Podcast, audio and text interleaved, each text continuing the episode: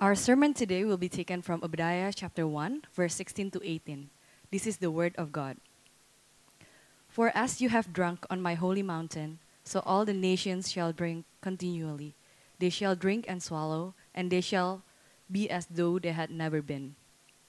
But in Mount Zion there shall be those who escape, and it shall be holy, and the house of Jacob shall possess their own possessions. The house of Jacob shall be a fire, and the house of J- Joseph a flame, and the house of Esau stubble. And they shall burn them and consume them, and there shall be no survivor for the house of Esau, for the Lord has spoken. Thus says the Lord. Amen. Thank you, Emily. All right, guys, uh, we are taking a break from our sermon series through the book of John, and we're going to jump into the minor prophets. So, if you know, the big series we're doing for the next year or two is going through the whole book of John, which is in the New Testament. But that could get monotonous. So, what we want to do is we want to split it up and, and do another series through the minor prophets. The minor prophets is the last 12 books in the Old Testament. We already finished Jonah, and now we're going to finish Obadiah.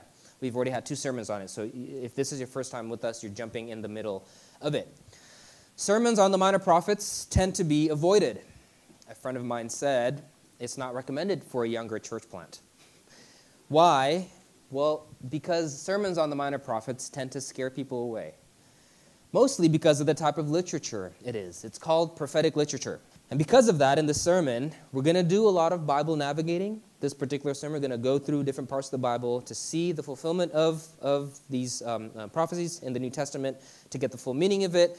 But then, the content that we arrive at may not be the funnest thing to hear. Maybe a little challenging, maybe a little bit hard to swallow.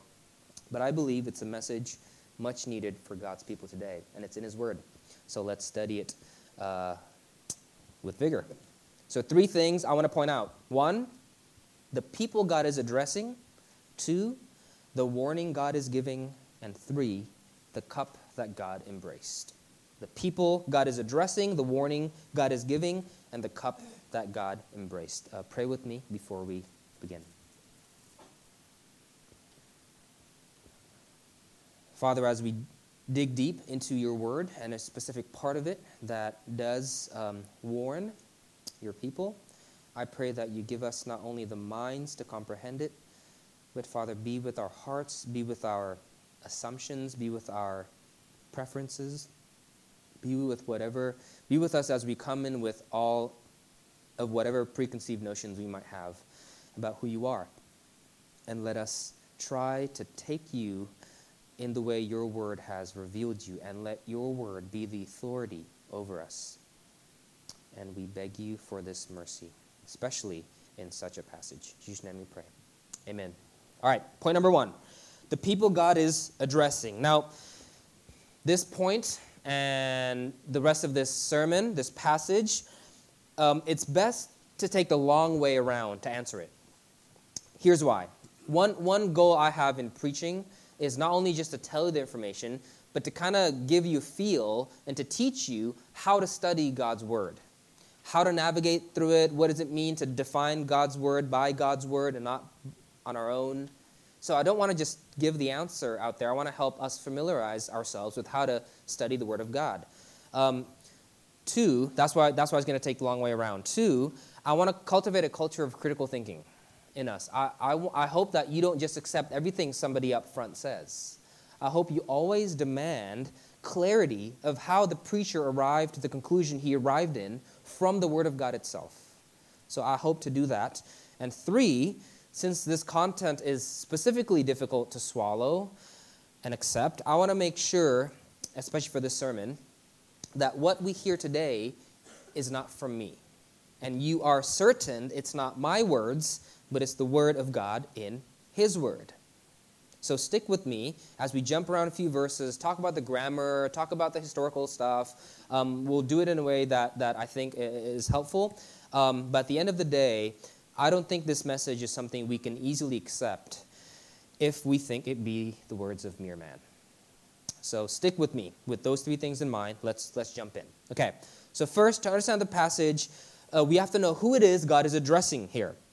Okay, who is God speaking to in our text? Remember, the context of the book is that when it was around the time it was written, Israel, God's people in the Old Testament, just got destroyed by a country called Babylon.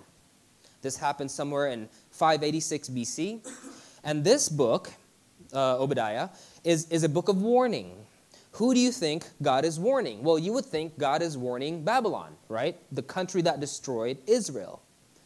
But surprisingly, up to now, God was not warning Babylon. He was warning another country, a country called Edom. Edom is Israel's neighboring country. Why would God warn Edom? Because after Israel was destroyed, instead of helping Israel, Edom, their neighbors, exploited them, took advantage of them. Uh, while Israel was weak, they looted and stole from them, verses 5 and 6 says. They mocked them, verse 12 says, if you read uh, uh, the whole book. And verse 14 tells us Edom even went as far uh, to capturing the people in Israel that were fleeing from the Babylonian captivity. So they were destroyed, some people escaped, and the people who escaped, Edom captured them and sold them to slavery. It's human trafficking. Edom exploited Israel at their weakest points. So God was upset. And, and what made it worse, if you read the book of Genesis, Edom and Israel were not just neighboring countries, they weren't just friends, they were actually family. Edom were the descendants, I think it's Genesis 25 and 26. Edom was a descendant of a man named Esau. So Esau had kids, and that became the country of Edom.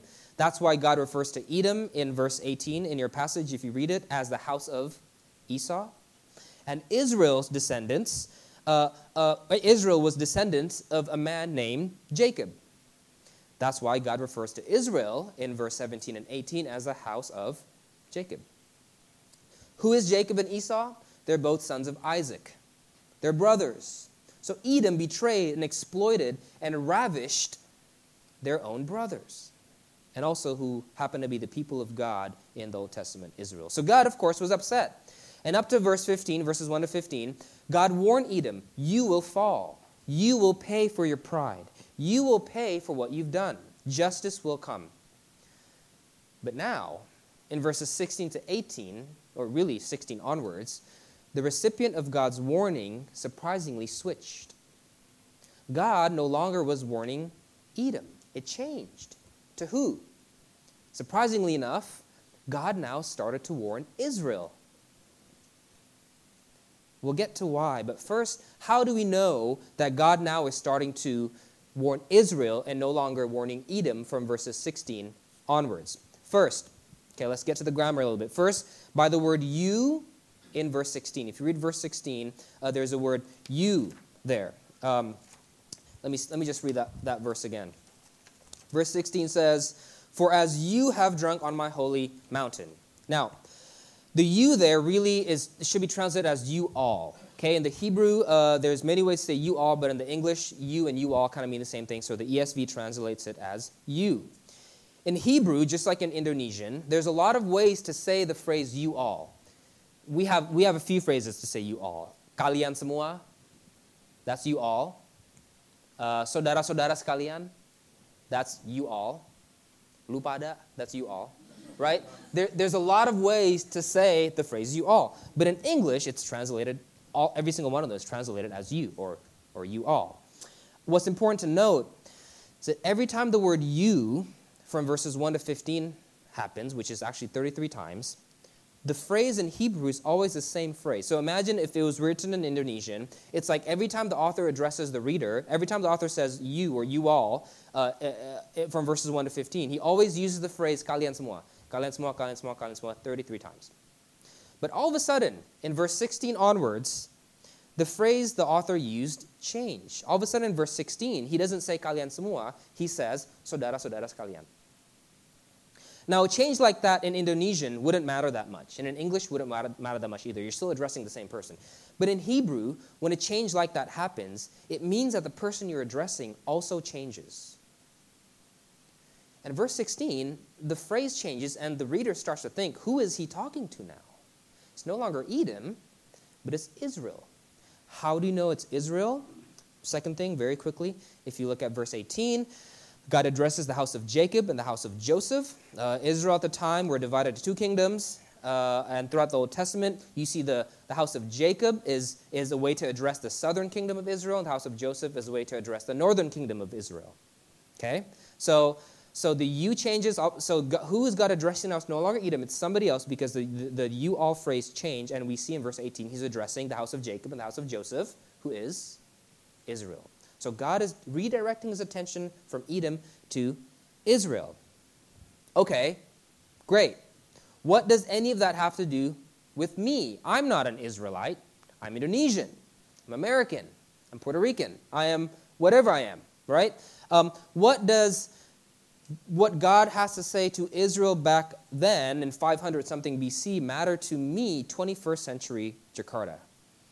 Well, I remember I said in the introduction, this is prophetic literature. It means that we have to understand it in the way the New Testament fulfills this prophecy. So let's Let's look into that. Unless we see how the New Testament fulfills this passage, we won't know who Israel actually is. Who does God mean when God says Israel?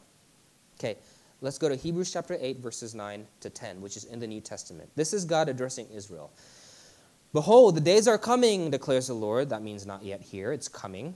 When I will establish, uh, so the day is, is, is, the day is now uh, this is talking about Old Testament, saying the day is now coming in the New Testament when I will establish a new covenant with the house of Israel and with the house of Judah. Okay, so Israel are those who are somehow a part of this new covenant. This is not like the covenant I've made with their fathers on the day when I took them by the hand and bring them out of the land of Egypt. Who did God take out of Egypt? Israel, the actual Israel. This is not like that. For they did not continue in my covenant, and so I showed no concern for them, declares the Lord. For this is the covenant that I will make with the house of Israel after those days. So there's another Israel? I will put my laws into their heart, write them in their hearts. I will be their God, and they shall be my people. Okay? It's confusing. The one, the one thing I want us all to get is that Israel are partakers of this new covenant. That's who Israel is. That's who God's people is. Well, well, well what is this new covenant? Who partakes in it? We continue in book of Hebrews, chapter 9, verses 13 to 15. For the blood of goats and bulls and the sprinkling of defiled persons with the ashes of a heifer sanctify for the purification of the flesh, means Old Testament, to purify yourself from the sin. The Israelites would kill animals. How much more will the blood of Christ, who through the eternal Spirit offered himself without blemish to God, purify our conscience from dead works to serve the living God? Okay, so Jesus is there somewhere. Therefore, he, Jesus, is the mediator of a what?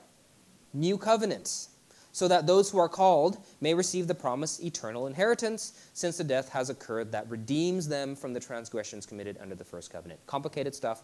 All I'm saying, Israel is not just the biological people of Israel. When God says Israel, it's referring to all of his people. Not only God's people in the Old Testament, but also the church in the New Testament. God's people in the New Testament, all of God's people. So when God says you in verse 16, yes, back then he's referring to Israel, but if you take this prophetic literature as a whole, who is it referring to? He's referring to God's his own people who have received Christ as their savior. You see? Who has who is a part of this new covenant, which is the blood of Christ. So so when God says you, Yes, he's talking to Israel back then, but he's also talking to the church. He's talking to you and me sitting here today.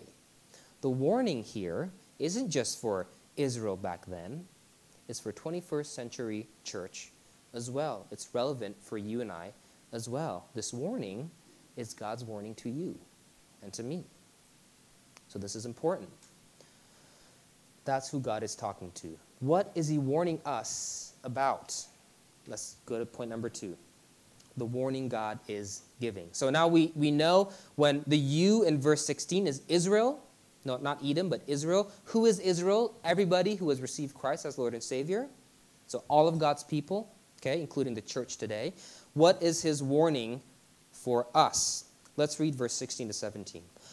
For as you have drunk on my holy mountain, so all the nations shall drink continually.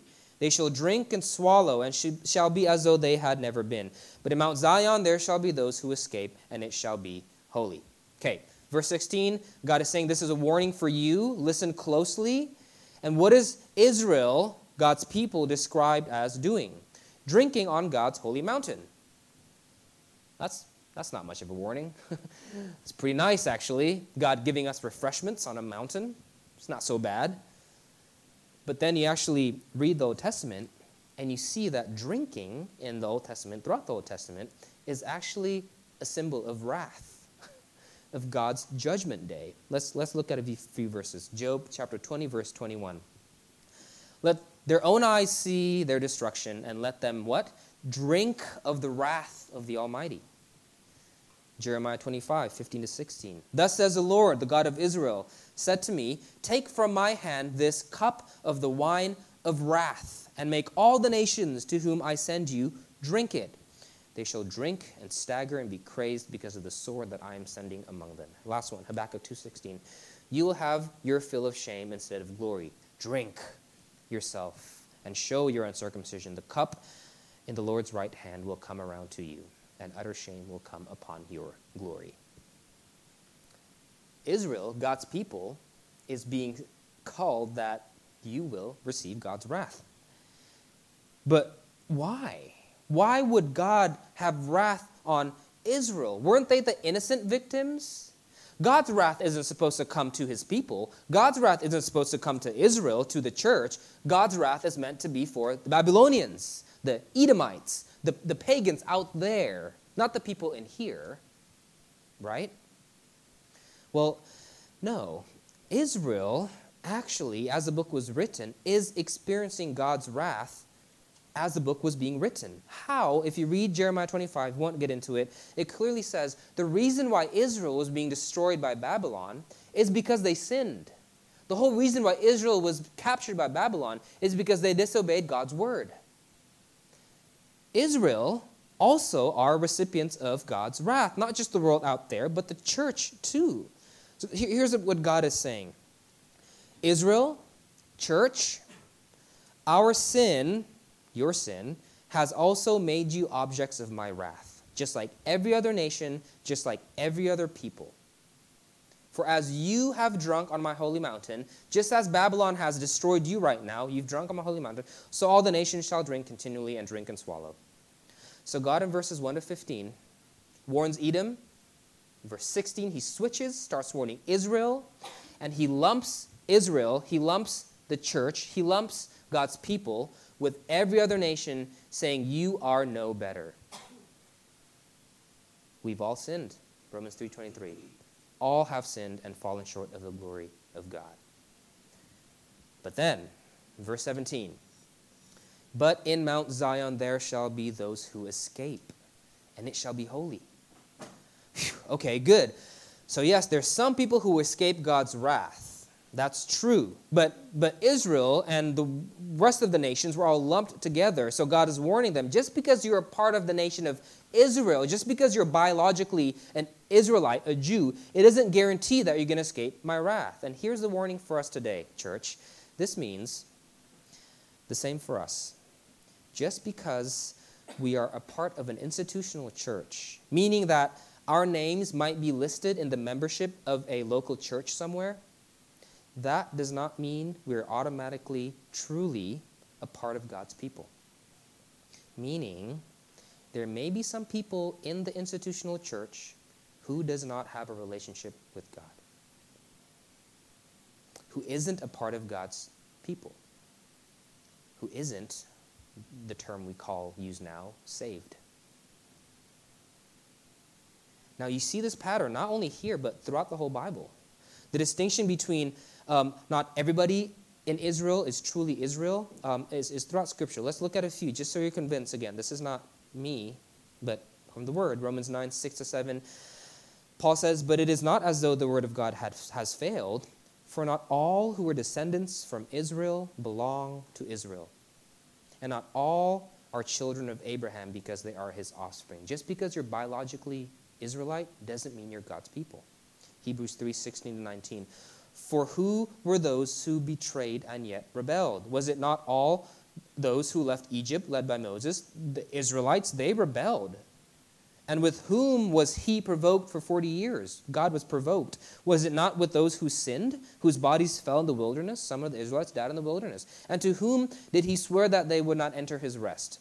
But to those who were disobedient. Some Israelites will not enter his rest back then. Some of God's people who are included in this big nation of Israel will not enter his rest. Romans 10 1 to 5 is another one. We don't have to talk about that.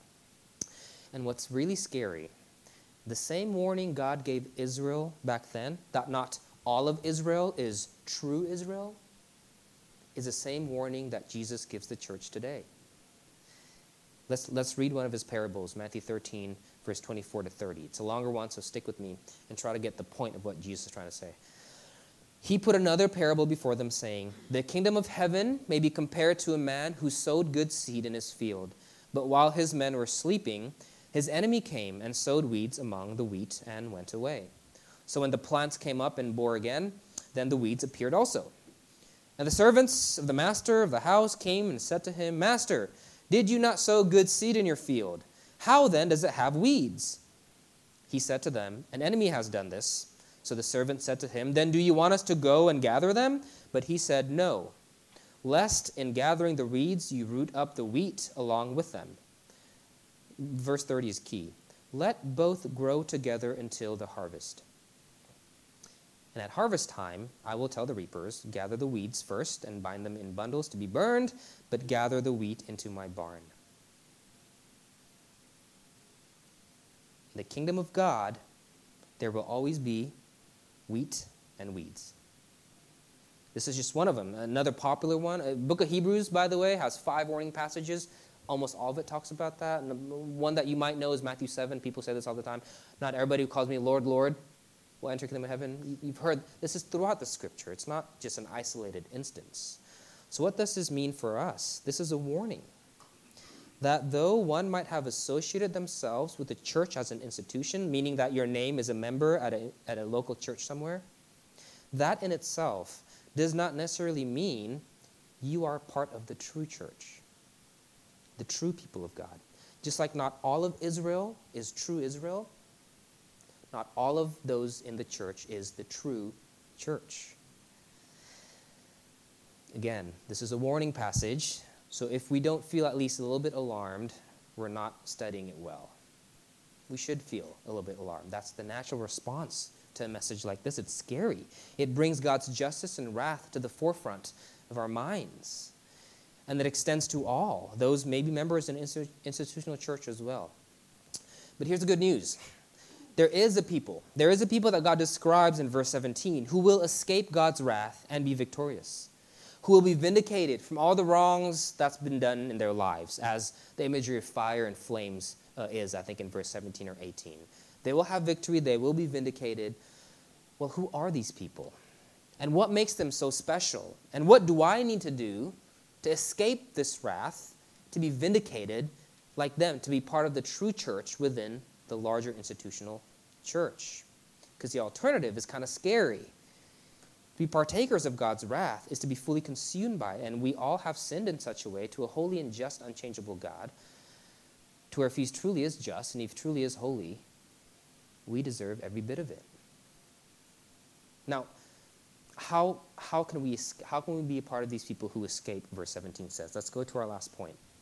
Point number three the cup God embraced. So, so far, we've seen the connections from the New Testament fulfilling a lot of things in our passage. The nation of Israel is really talking about the church as a whole.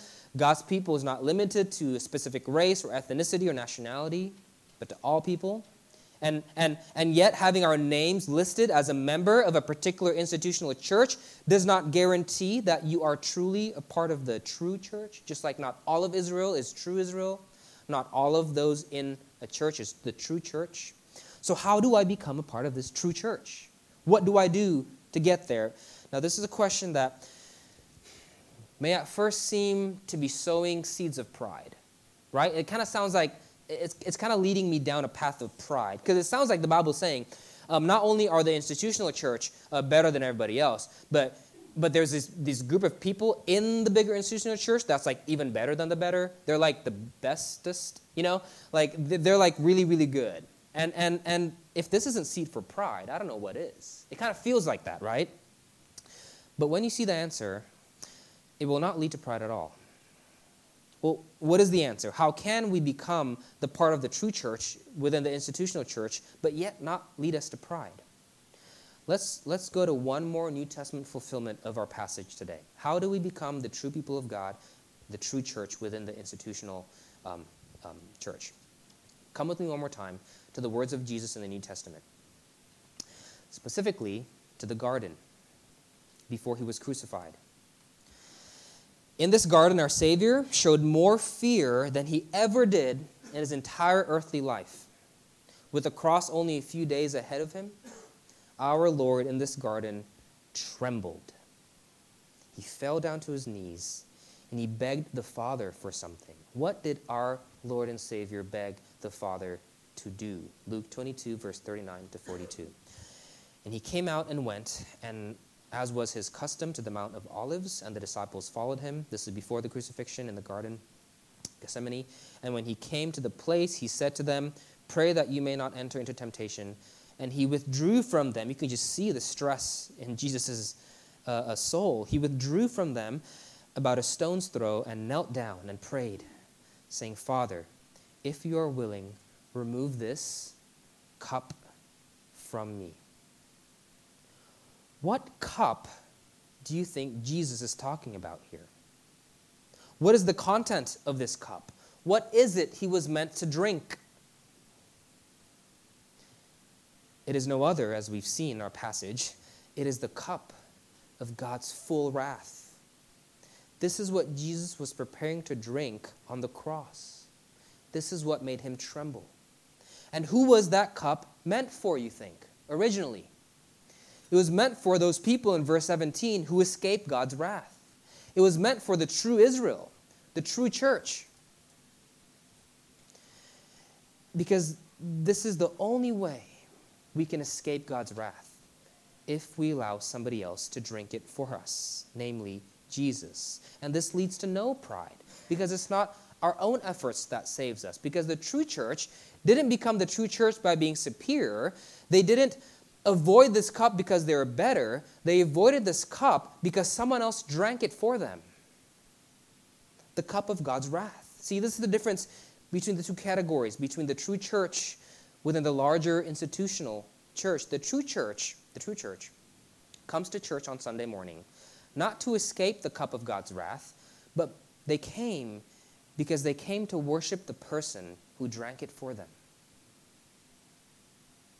The true church within the bigger institutional church, they serve at church, they join community groups, they're involved with other things at church, not to avoid the cup of God's wrath, but because they know that their Savior has drunk every last sip of it for them.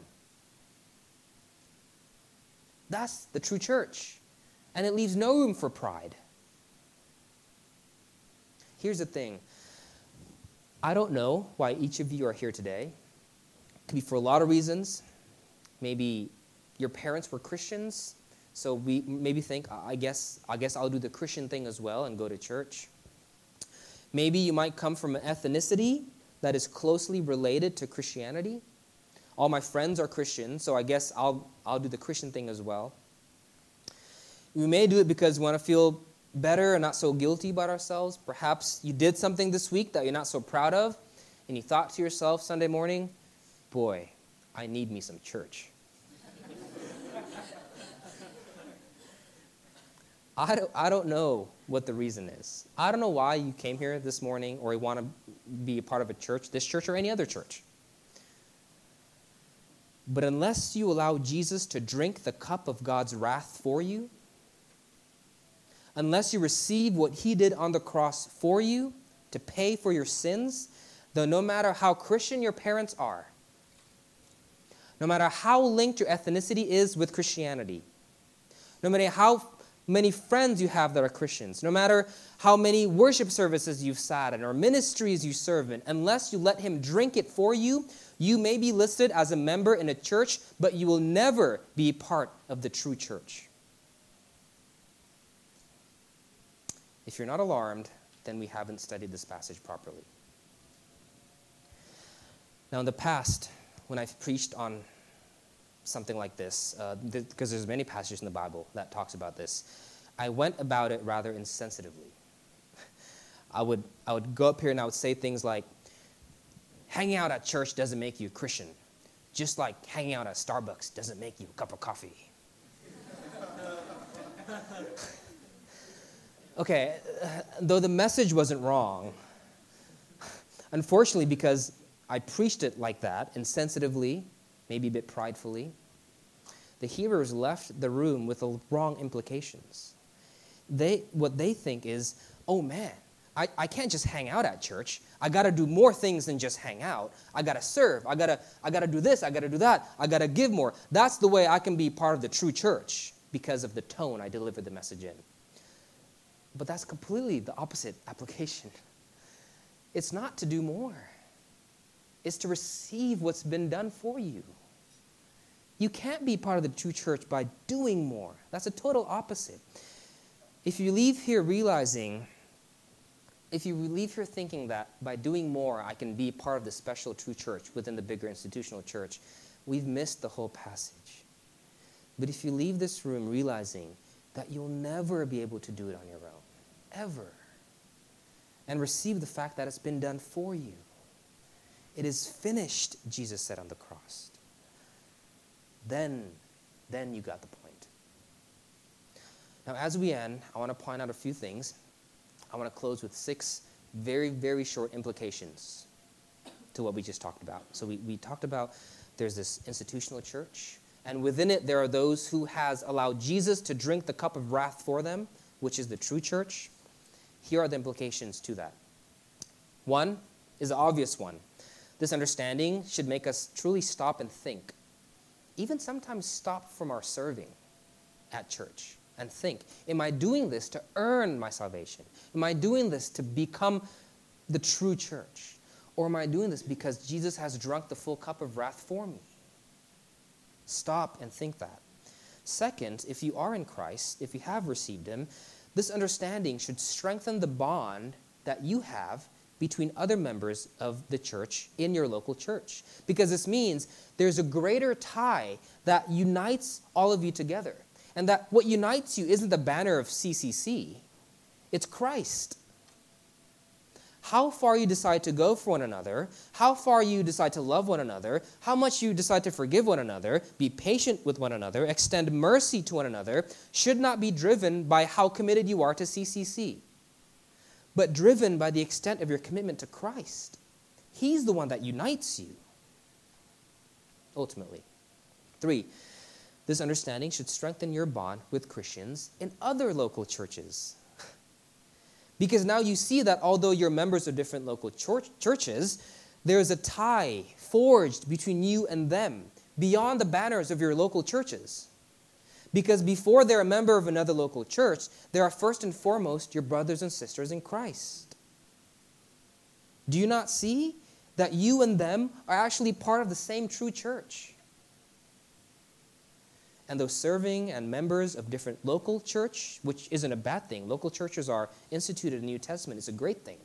And though you're serving in different places and members at different places, it should never separate you because you're bound together by the blood of Christ, no matter where they are. Love them, care for them. Fourth, it should increase your passion for the gospel being preached at your local church. This means you can never assume that everybody sitting in your church are all truly part of the true church and they truly have received and understand the gospel. First of all, the gospel should be central because it's central to the Bible. And anytime you preach the Bible, you've got to get to the gospel, or else you're not really preaching the Bible. That's clear. Second, mature believers need the gospel. It's not that you've graduated from Christianity 101 and you don't need the gospel anymore. Every Christian needs the gospel just as much as those who aren't in Christ. But third, you need to make the gospel central because there may be people in your church that hasn't received it, don't know it yet, don't understand it yet, don't grasp it yet. The gospel should never be assumed, always explicit. Fifth, this means that you never really leave church. Yes, you leave the local church building. Yes, you leave the congregation you worship with on Sunday morning, but you never really leave church because you are the church if you're in Christ. You are the true church, also called the organic church, is another way to say it. And that your life from Monday to Saturday represents the church, the people of God. The church follows you because Christ is in you. Six, lastly, it makes you view God's wrath differently. God's wrath is often something we want to avoid, something we don't want to talk about and minimize. Let's just talk about Jesus' love. Let's not talk about God's wrath. But now you see that the more you minimize God's wrath, you minimize Jesus' love. Because the extent to which you minimize how awful the cup of God's wrath is, is also the extent that you minimize what Jesus drank for you on the cross. His wrath was awful, it was terrible. And Jesus took it all. In other words, if you say God's wrath isn't that bad, you're saying what Jesus endured on the cross for you also wasn't that much. You minimize God's wrath, you minimize the love of Christ. He loves you. He drunk it all. He covered you from all of it. So let's end here. Quick summary and end here. I hope the Lord gives us the courage to ask ourselves the hard question Am I just part of the institutional church? Or am I actually part of the true church who has received what Christ has done for me? And if you have received what Christ has done for you, remember, your bond with Christians in CCC is forged, is, is forged by something much stronger than your membership at CCC. Your identification with Christians in other churches is listed in a book much greater than the membership list of your local churches. Remember that the gospel should never be assumed in your churches. Remember that your life from Monday to Saturday is a representation of the church. And lastly, never minimize the wrath of God. It's heavy, it's horrific, and it's infinitely awful. But your Savior loves you enough to drink all of it. I want them, Father, he said in the garden. I want them so bad. And if there's any other way, please let this cup pass from me. It is too awful. But I know there isn't. So I'll drink it all for them. I'll drink it all. Let's pray.